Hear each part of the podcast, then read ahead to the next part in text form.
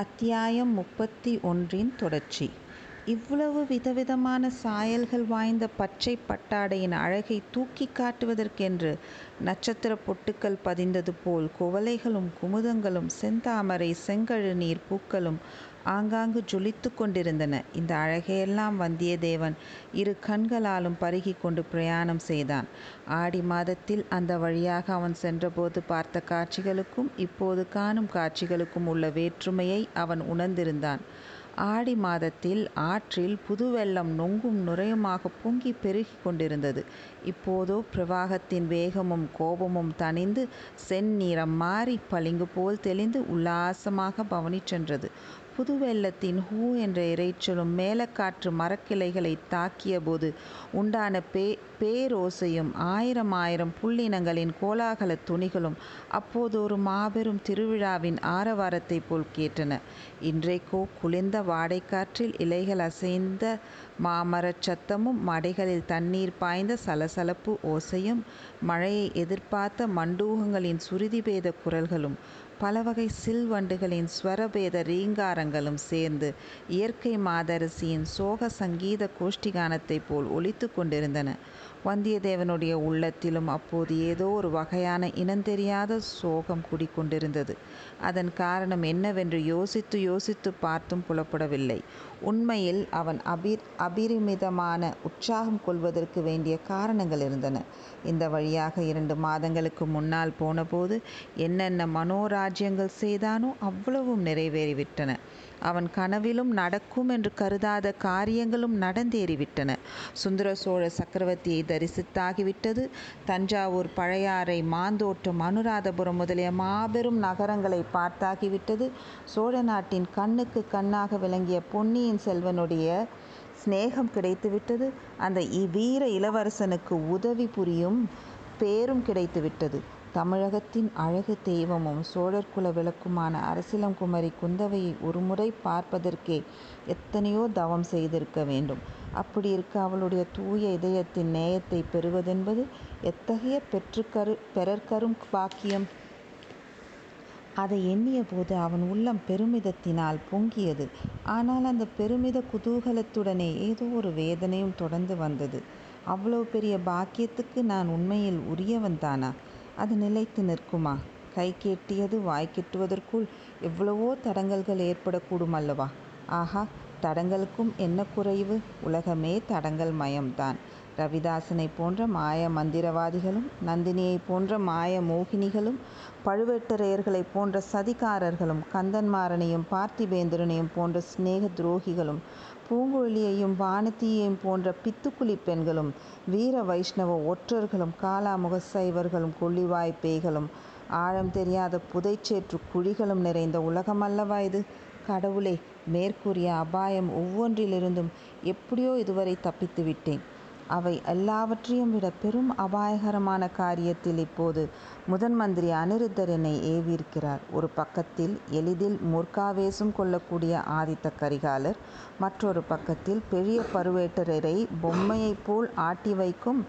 மாயசக்தி வாய்ந்த மோகினி இவர்களுடைய நோக்கத்துக்கு குறுக்கே நின்று நான் தடை செய்து வெற்றி பெற வேண்டுமாம் இது நடக்கக்கூடிய காரியமா அந்த பிரம்மராயர் தமது மனதில் என்னத்தான் உண்மையில் எண்ணியிருக்கிறாரோ தெரியாது அரசிலம் குமரியிடமிருந்து என்னை பிரித்து விடுவதே அவருடைய நோக்கமாயிருக்கலாம் அல்லவா ஆழ்வார்க்கடியான் வந்து சேர்ந்து கொள்வான் என்று இருவரும் சொன்னார்கள்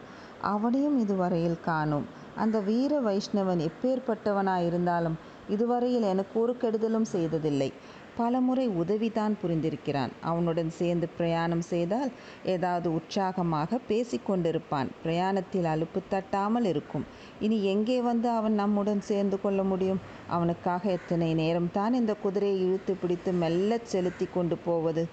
ஆஹா அதோ கும்பலாயிருக்கும் மரங்கள் நதி வெள்ளத்தில் முதலைகளைப் போல் கிடக்கும் அந்த வேர்கள் இங்கே தான் பொம்மை முதலை மீது வேலெறிந்த படலம் நடைபெற்றது வாரிணியும் தாரகையும் செந்திருவும் மந்தாக்கினியும் நம்முடைய வீரச் செயலை பார்த்து கலகலவென்று சிரித்தது இவ்விடத்தில்தான்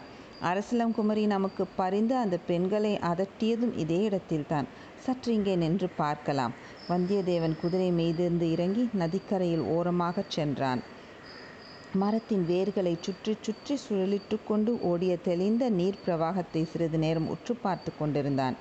ஆஹா அந்த சுழலில் ஒரு முகம் தெரிகிறது அது யாருடைய முகம் சொல்ல வேண்டுமா அரசலங்குமரி குந்தவை பிராட்டியின் இன்ப பொன்முகம்தான் கண்டேன் கண்டேன் கண்டேன் கண்ணுக்கினியன் கண்டேன் என்ற பாடிய குரலை கேட்டு வந்தியத்தேவன் திடுக்கிட்டு அண்ணாந்து பார்த்தான் உன்னதமான மரத்தின் உச்சாணி கிளை ஒன்றில் ஆழ்வார்க்கடியான் அமர்ந்திருப்பது தெரிந்தது ஓஹோ வீர வைஷ்ணவரே நான் உம்முடைய திருக்கண்களுக்கு அவ்வளோ இனியவனாக இருக்கிறேனா நான் உம்மை சிறிது நன்றாக பார்க்கிறேன் கீழே இறங்கி வருக என்று சொன்னான் வந்தியத்தேவன் வீர வைஷ்ணவன் மரத்திலிருந்து இறங்கிய வண்ணம் நான் உன்னை சொல்லவில்லை அப்பனே உடையில் வாளும் கையில் வேலும் ஏந்திய நீ என் கண்ணுக்கு பயங்கரமாக வல்லவோ புலப்படுகிறாய் என்றான் பிறகு யாரை பற்றி சொன்னீர் வைஷ்ணவரே முழுமுதற் கடவுளாகிய திருமால் வாமனாவதாரம் எடுத்து வானத்தை அளப்பதற்காக ஒரு பாதத்தை தூக்கிய போது உங்கள் சிவபெருமானுடைய கண்களுக்கு வைஷ்ணவரே நிறுத்தும் இம்மாதிரியெல்லாம் சிவனை தாழ்த்தி கூறுவதை நிறுத்திவிடும் இல்லாவிடில் பெரிய அபாயத்துக்கு உள்ளாவீர் என்ன அபாயம் அப்பனே முதலையை கொன்று யானையை காத்த பெருமானின் சக்கரம் இருக்கும்போது என்னை யார் என்ன செய்ய முடியும் நான் சொல்லுவதை சொல்லிவிட்டேன் அப்புறம் உமது இஷ்டம் எனக்கு என்ன அபாயம் வருகிறது என்று சொல் தம்பி பழைய அறையில் ஜனங்கள் கொந்தளித்து அரண்மனை வாசலுக்கு வந்தார்கள் அல்லவா அப்போது சில காலாமுகர்கள் பேசிக்கொண்டிருப்பதை கேட்டேன் என்ன பேசிக்கொண்டார்கள் சோழ நாட்டில் பெருகு பெருகி வரும் வீர வைஷ்ணவர்களை மகாகாலிக்கு பலம் பலி கொடுத்து அவர்களுடைய மண்டை ஓடுகளை குவித்தி அடுக்கி அவற்றின் பேரில் நின்று ஆனந்த தாண்டவம் ஆட வேண்டும் என்று சொன்னார்கள் ஆழ்வார்க்கடியான் தன் மண்டையை தொட்டு பார்த்து கொண்டு இது கெட்டியாகத்தான் இருக்கிறது காலாமுக தாண்டவத்தை தாங்கக்கூடியது தான் என்றான் நான் கேள்விப்பட்டதற்கு தகுந்தாற்போல் இன்றைக்கு நான் வரும் வழியெல்லாம் காலாமுகர்கள் மண்டை ஓடுகளையும் சூலாயுதங்களையும் தாங்கி கொண்டு அலைகிறார்கள் நீர் சிவனே என்று இந்த முன்குடுமி வேஷத்தை மாற்றிக்கொண்டு முடியாது அப்பா முடியாது என்ன முடியாது நீ சொன்னாயே அந்த பெயரை சொல்ல முடியாது விஷ்ணுவே என்று சொல்லி எனது வேஷத்தை மாற்றிக்கொண்டாலும் மாற்றிக்கொள்வேன் அதோ பார் ஆற்றங்கரை சாலையில் அப்போது ஒரு பல்லக்கு போய்க் கொண்டிருந்தது அதற்குள் ஒரு பெண்மணி இருப்பது தெரிந்தது ஆனால் யார் என்று தெரியவில்லை யாரோ ராஜகுலத்து பெண்ணாகத்தான் இருக்க வேண்டும் யாராயிருக்கும் பல்லக்கு சுமப்பவர்களை தவிர ஒரு தாதி பெண் பக்கத்தில் போய்கொண்டிருந்தாள் ஒருவேளை அரசன் குமரியாயிருக்கலாமோ அப்படி இருக்க முடியாது வைஷ்ணவரே அந்த பல்லக்கில் இருப்பது யார் தெரியுமா என்று வந்தியத்தேவன் கேட்டான் தம்பி நான் சொல்வதை கேள் உனக்கு சம்பந்தமில்லாத காரியங்களில் தலையிட்டு கொள்ளாதே அதனால் பல தொல்லைகளை நீ ஏற்கனவே அனுபவித்திருக்கிறாய் அல்லவா வழியோடு எத்தனையோ பேர் போவார்கள் உனக்கு என்ன அதை பற்றி குதிரை மேலேறிக்கொள் தட்டிவிடு என்றான் ஓஹோ அப்படியா சமாச்சாரம் வீர வைஷ்ணவர் இப்போது பெரிய வைராக்கியசாலி ஆகிவிட்டதாக தோன்றுகிறது வீரநாராயணபுரத்தில் நடந்ததை மறந்து விட்டீரா அங்கே மூடு பள்ளக்கில் சென்ற பெண்ணுக்கு ஓலை ஒன்றை சேர்ப்பிக்கும்படி நீரனுக்கு சொல்லவில்லையா அதெல்லாம் பழைய கதை இப்போது எதற்கு எடுக்கிறாய் போனால் போகட்டும் நீர் என்னோடு வழியில் வந்து சேர்ந்து கொள்வீர் என்று சொன்னார்கள் உமக்காகவே இத்தனை நேரம் மெல்ல மெல்ல குதிரையை செலுத்து கொண்டு வந்தேன் இனியாவது என்னோடு வரப்போகிறீரா இல்லையா அத்தியாயம் முப்பத்தி ஒன்றின் தொடர்ச்சி நீ குதிரையில் போகிறாய் நான் கால்நடையாக வருகிறேன் நாம் எப்படி சேர்ந்து பிரயாணம் செல்ல முடியும் நீ கொள்ளிடக்கரையில் போயிரு அங்கே நாளை காலையில் உன்னுடன் வந்து சேர்ந்து கொள்கிறேன் ஆழ்வார்க்கடியான் வேறொரு ரகசிய வேலையில் ஈடுபட்டிருக்கிறான் என்றும் தன்னுடன் வரமாட்டான் என்றும் வந்தியத்தேவன் நிச்சயமடைந்தான் சரி உமது இஷ்டம் என்று கூறி குதிரை மீது தாவி ஏறி கொண்டான் தான் போக வேண்டிய திசையை நோக்கினான் வடகிழக்கு திசையின் அடிவாரத்தில் கரிய மேகங்கள் திரள்வதைக் கண்டான் வைஷ்ணவரே இன்று மழை பெய்யுமா என்று கேட்டான் அப்பனே எனக்கு ஜோசியமாய் தெரி தெரியும் ஐப்பசி பிறந்து விட்டதல்லவா மழை பெய்தாலும் பெய்யும் எல்லாவற்றுக்கும் சீக்கிரமாக குதிரையை தட்டிவிட்டு கொண்டு போ ராத்திரி தங்குவதற்கு ஏதேனும் ஒரு சத்திர சாவடியை பார்த்துக்கொள் என்றான் ஆழ்வார்க்கடியான் வந்தியத்தேவன் அவ்வேதமே குதிரையை தட்டிவிட்டான் எனக்கு என்ன ஜோசியம் தெரியுமா ஜோசியமா தெரியும் என்ற ஆழ்வார்க்கடியான் கேட்டது அவனுடைய மனத்தில் பதிந்திருந்தது இதிலிருந்து குழந்தை சோதிடரின் நினைவு வந்தது போகும் வழியிலே தான் அந்த சோதிடரின் வீடு இருக்கிறது அவரை பார்த்துவிட்டு போனால் என்ன சோழ சிங்காதனம் ஏற ஆசைப்படுகிறவர்களுக்கே யாருக்கு இந்த அதிர்ஷ்டம் கிடைக்கப் போகிறது பொன்னியின் செல்வரை துருவ நட்சத்திரக்கு ராஜ்யத்துக்கு சமமானவர் என்று குடந்தை சோதிடர் சொன்னார் அல்லவா ஒரு ராஜ்யம் ஆள்வதில் மனதை செலுத்தவே மறுக்கிறார் இலங்கை சிங்காதனத்தையும் மணிமகுடத்தையும் எவ்வளோ அனாவசியமாக மறுத்தளித்தார் அவருக்கு பல கண்டங்கள் நேரிடும் என்று சோதிடர் கூறியது ஓரளவு பழித்துத்தான் இருக்கிறது அதுபோல் இவை வருங்காலத்தில் அவர் மகோனந்தம் பெற்று விளங்குவார் என்பதும் பழிக்குமா அது எப்படி சாத்தியமாகக்கூடும் என்னுடைய வாழ்க்கை கனவுகள் தான் எவ்வளவு தூரம் பழிக்கப் போகின்றன என் முன்னோர்கள் காலத்தில் இழந்துவிட்ட ராஜ்யம் திரும்ப கிடைக்குமா நான் இப்போது எதற்காக புறப்பட்டிருக்கிறேனோ அது எவ்வளோ தூரம் நிறைவேறும் ஆதித்த கரிகாலர் நந்தினி இவர்களுக்கு குறுக்கே நின்று தான் எந்த காரியத்தையும் சாதிக்க முடியுமா இதுவரையில் இரண்டு மூன்று தடவை நந்தினியிடம் சிக்கிக்கொண்டு தப்பி பிழைத்தோம் மறுபடியும் அது முடியுமா பழுவூர் இளையராணியை எண்ணியபோது வந்தியத்தேவனுடைய மனதில் ஒரு திகில் உண்டாயிற்று அவள் அவனிடம் மிக்க பிரியமும் மரியாதையும் காட்டி பேசியதென்னவோ உண்மைதான் ஆனால் அவள் உள்ளத்தை அவனால் அறிய முடியவில்லை ஏதோ ஒரு முக்கிய காரிய நிமித்தமாக அவனை அவள் விட்டு வைத்திருப்பதாகவே தோன்றியது அதனாலேயே வந்தியத்தேவனிடம் அவள் அவ்வளோ பொறுமையாக இருந்திருக்கிறாள் அது என்ன காரியமாக இருக்கும் வந்தியத்தேவனுடைய குதிரை சற்று முன் அந்த வழியே சென்ற பல்லக்கை தாண்டி சென்றது இம்முறை அவன் பல்லக்கை மோதவும் விரும்பவில்லை பல்லக்கு அவனை மோதவும் இஷ்டப்படவில்லை ஆனால் குதிரை பல்லக்கை தாண்டிய போது பல்லக்கின் திரை சிறிது விலகியது உள்ளே வீற்றிருந்த பெண்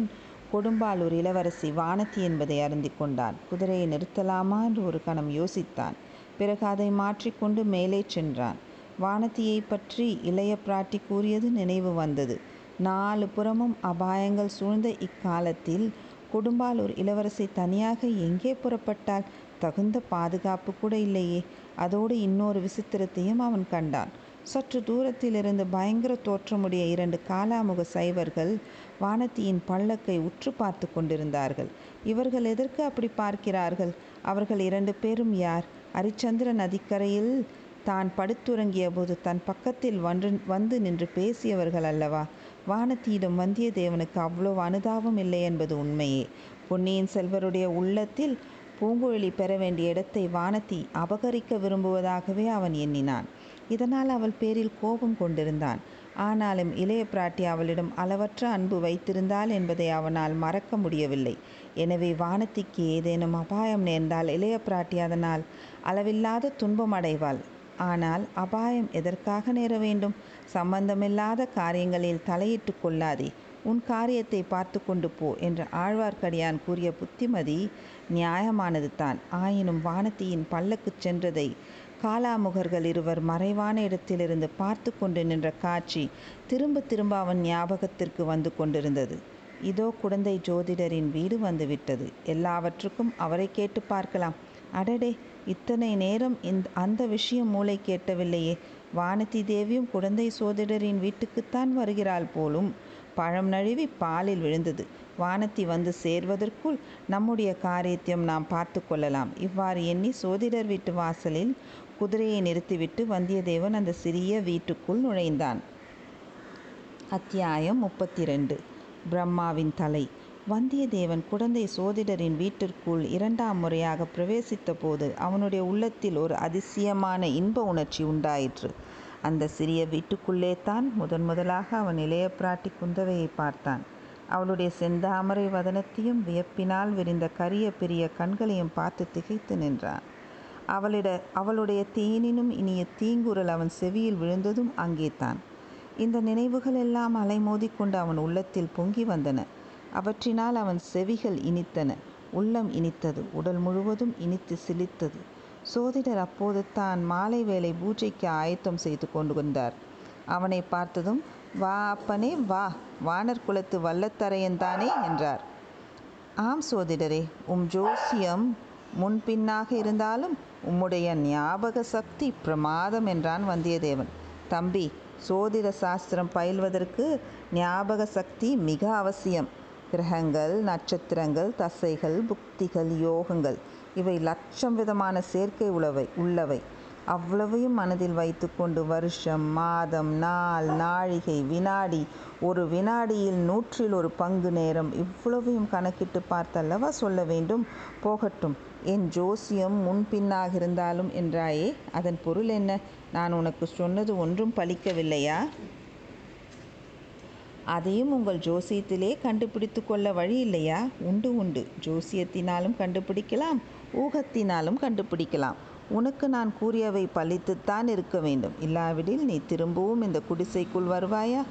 ஆமாம் ஆமாம் உம்முடைய சோதிடம் பலிக்கத்தான் செய்தது அப்படி சொல்லு எந்த விதத்தில் பலித்தது அப்பனே நீர் எனக்கு சொன்னது அப்படியே பலித்தது நீ போகிற காரியம் நடந்தால் நடக்கும் நடக்காவிட்டால் நடக்காது என்றீர் நடந்தபடியே நடந்த அந்தபடியே நடந்தது நடந்தது என்று நான் சொல்வது கூட பிசகு என்னை கண்ட உடனேயே ஓட்டம் பிடித்து ஓடிற்று தம்பி நீ பெரிய வேடிக்கைக்காரனாயிருக்கிறாய் உண்மை உண்மையான வார்த்தை நான் வேடிக்கைக்காரன் தான் அத்துடன் கொஞ்சம் கோபக்காரன் இந்த குடிசைக்குள் வரும்போது கோபத்தை வெளியில் மூட்டை கட்டி வைத்துவிட்டு வர வேண்டும் அப்படி செய்யலாம் என்று தான் பார்த்தேன் ஆனால் உம்முடைய சீடனை வீட்டு வாசலில் காணவில்லை கோப மூட்டையை திண்ணையில் வைத்தால் யாராவது அடித்து கொண்டு போய்விட்டால் என்ன செய்கிறது என்று உள்ளே கொண்டு வந்து விட்டேன் உம்முடைய சீடன் எங்கே சோதிடரே போன தடவை அவன் என்னை வாசலில் தடுத்து நிறுத்த பார்த்தது அப்படியே நினைவில் இருக்கிறது இன்றைக்கு ஐப்பசி அமாவாசை அல்லவா அதற்காக அவன் கொள்ளிடக்கரைக்கு போயிருப்பான் அமாவாசைக்கும் கொள்ளிடக்கரைக்கும் என்ன சம்பந்தம் கொள்ளிடக்கரையில் காலாமுகர்களின் மகாசங்கம் இன்று நடைபெறுகிறது என் சீரன் காலாமுகத்தை சேர்ந்தவன் சோதிடரே நான் சைவ மதத்தையே விட்டுவிடலாம் என்று யோசித்து கொண்டிருக்கிறேன் விட்டுவிட்டு உமது சிநேகிதர் ஆழ்வார்க்கடியார் நம்பியிருக்கிறாரே திருமலையைச் சொல்கிறையாக்கும் ஆம் அவரிடம் தீட்சை பெற்று உடம்பெல்லாம் நாமத்தை போட்டுக்கொண்டு வீர வைஷ்ணவனாகிவிடலாம் என்று உத்தேசிக்கிறேன் அது ஏன் அப்படி காலாமுகச் சைவர்கள் சிலரை பார்த்தேன் இங்கே வருகிற வழியில் கூட பார்த்தேன் அவர்களையும் அவர்கள் வைத்திருக்கும் மண்டை ஓடுகளையும் பார்த்த பிறகு சைவத்தை விட்டுவிடலாம் என்று தோன்றுகிறது தம்பி எத்தனையோ போர்க்களங்களை பார்த்திருக்கும் உனக்கு மண்டை ஓடுகளை கண்டு என்ன பயம் பயம் ஒன்றுமில்லை அருவறுப்புத்தான் போர்க்களத்தில் பகைவர்களை கொள்வதற்கும் மண்டை ஓடுகளை மாலையாக போட்டுக்கொள்வதற்கும் என்ன சம்பந்தம்